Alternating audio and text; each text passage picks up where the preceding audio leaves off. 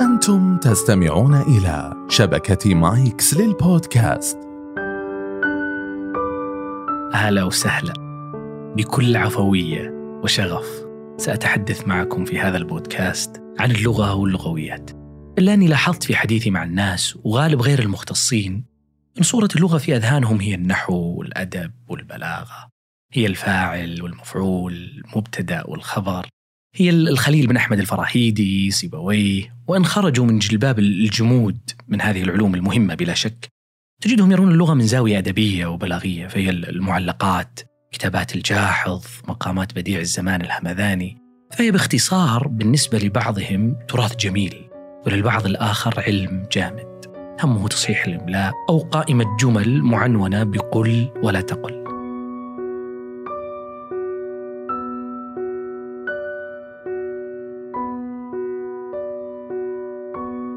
تعال معي أنا بندر الغميز. نناقش عالم اللغة واللغويات من زاوية أخرى. تتقاطع مع حياتنا اليومية وعالمنا الخارجي. وتثير في أذهاننا أسئلة نتبسم ونتعجب وإحنا نتأملها.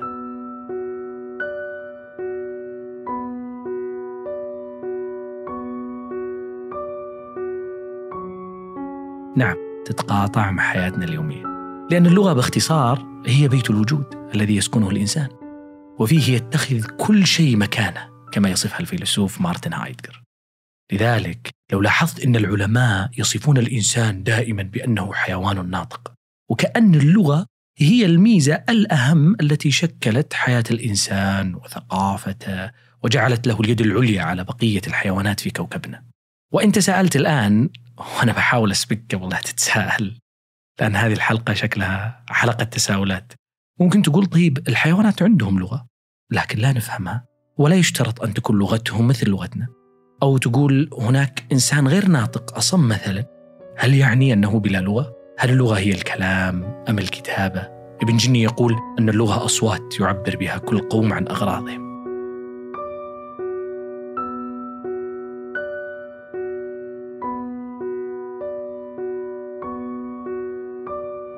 هذه الأسئلة قد تبدو سهلة لكن الإجابة عليها معقد جدا. تضافرت في جهود علماء كبار من لغويين وفلاسفة وعلماء سلوك لمحاولة تجريد اللغة وتعريفها بشكل واضح. هل اللغة هي الفكر؟ فلو أننا لا نملك لغة مثلا لا نستطيع أن نفكر. لأن تشامسكي العالم اللغوي المعاصر الأشهر يقول أننا نستخدم اللغة في أذهاننا تسعة أضعاف ما نستخدمه في ألسنتنا. يعني أنت مثلا الآن في السيارة لحالك وجالس تهوجس. أنت في الحقيقة تتكلم داخل دماغك. أبى أروح أبى أجي بسوي كذا. لكن في المقابل الرضيع ليس له لغة ومع ذلك يفكر. كذلك الحيوان يفكر.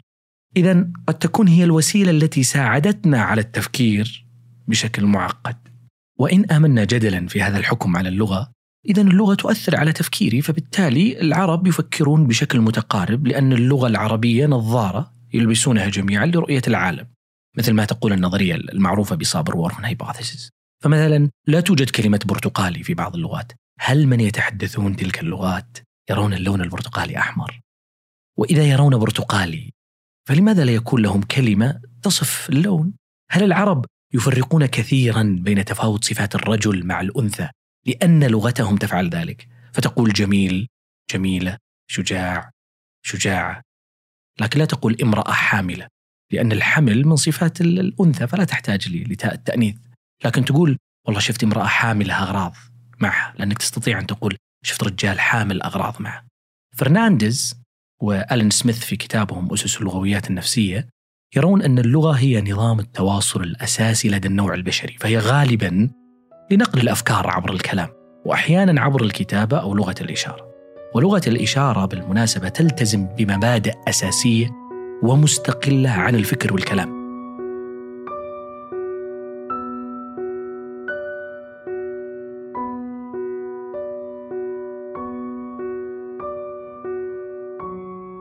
لو قلنا أن اللغة هي الكلام، مثلا تقول الحين وش الفرق بين اللغة والكلام؟ طيب، الحين لو قلنا أن اللغة هي الكلام، الحاسب الآلي قادر على إنتاج كلام، اليوم أنت تقدر تسولف مع سيري، وكذلك الببغاء يستطيع ترديد الكلام بل ويتجاوز ترديد الكلام إلى ربط بعض الكلمات بدلالاتها.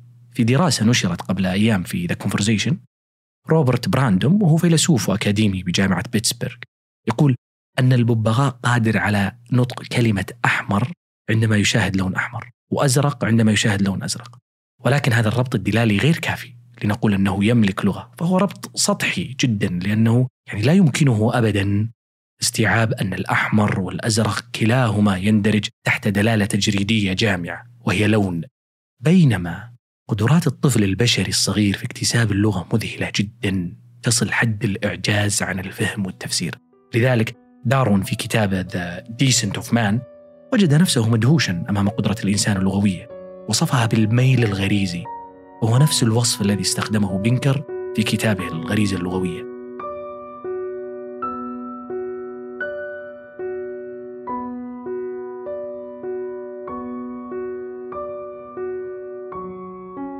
إحنا يعني أتمنى أننا لا نأخذ الموضوع طبيعي.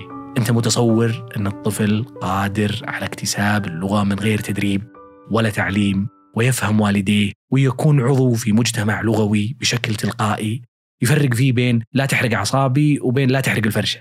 كما أنه يقول للعامل أنت في معلوم. ولا يقولها للسعودي مثلا. ويفهم تركيب جملة أول مرة يسمعها في حياته. وكذلك قادر على إنتاج جملة لم تنطق من قبل. ومع ذلك تكون مفهومة ومقبولة ضمن إطار لغوي هو يختاره. يعني مثلا الآن أنا بقول لك جملة ابى أخترعها لا أعتقد أنها قيلت على مر التاريخ في هذه البسيطة وستفهمها.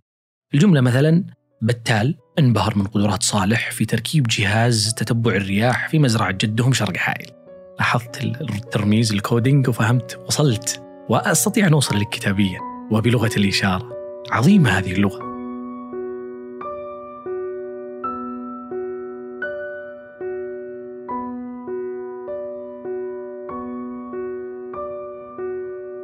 ومن هنا انطلق الإنسان عبر بوابة اللغة المذهلة في معادلاتها وخوارزميتها التي تغطي حاجة التواصل بين البشر بكفاءة عالية. لذا هراري في مقاله له حديثه عنوانها ب What explains the rise of humans? ما الذي يفسر تفوق البشر؟ يقول أن الفرق الحقيقي بين البشر والكائنات الأخرى ليس على المستوى الفردي لأنك لو تترك إنسان مع أي حيوان آخر في جزيرة لوحدهم غالبا هم متشابهين.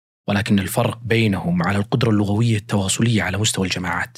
فالنحل يتواصلون لكن سلوكيا لا فكريا. فلا يتحدثون مثلا عن ظلم ملكتهم لهم وبدء ثورة شعبية. أو عن تطوير فكرة معينة كونها تتطلب تواصل معقد. ولا يستطيع غوريلا مثلا بأن يتواصل مع غوريلا بعيد عنه عبر غوريلا وسيط بينهم. ليبرم اتفاق يتحدثون فيه على غزو الغابة المجاورة. لأنها كذلك تتطلب تواصلا معقدا يفوق قدرة الحيوانات التواصلية المبنية على المثير والاستجابة. ولكن طالما أن الإنسان قادر على اكتساب اللغة بهذا الإعجاز، ما الذي يجعل اكتساب لغة ثانية وثالثة وعاشرة يحتاج جهد كبير وتعلم واعي؟ هل مرحلة الطفولة لها دور في ذلك؟ أم أن اللغة الأولى سهلة للاكتساب لأنها اللغة الأولى؟ مع أن اللغة الأولى دائما نكتسبها في سن الطفولة فلا نستطيع نحكم أيهما العامل الحقيقي هل هو مرحلة الطفولة أم لأنها اللغة الأولى. حتى صادفت فيكتوريا فرومكن عام 1971 فتاة اسمها جيني في قصة مأساوية فظيعة.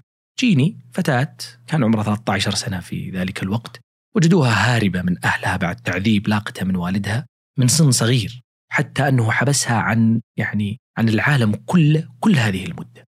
فلم تتعلم أي لغة نهائيا. وجدت فيكتوريا حالة جيني فرصة ذهبية لفهم تفاعل الدماغ مع اللغة. فرغت طالبتها في الدراسات العليا سوزان كيرتس لمتابعة حالة جيني. وكيف ستكتسب اللغة؟ وهل ستواجه مشاكل؟ وهل سيكون لها لغة أولى؟ أو فقط لغة ثانية مثل إذا أنا وياك تعلمنا اللغة الإنجليزية بعد مرحلة الطفولة. يعني تكون كل لغاتها لغة ثانية ما عندها لغة سليقة. أسئلة كثيرة قد تجيب عليها حالة جيني. ونتطرق لها في حلقات لاحقة. نتحدث فيها عنها وعن تشومسكي وفطرية اللغة ولماذا اللغة الثانية لا تصبح مثل الأولى.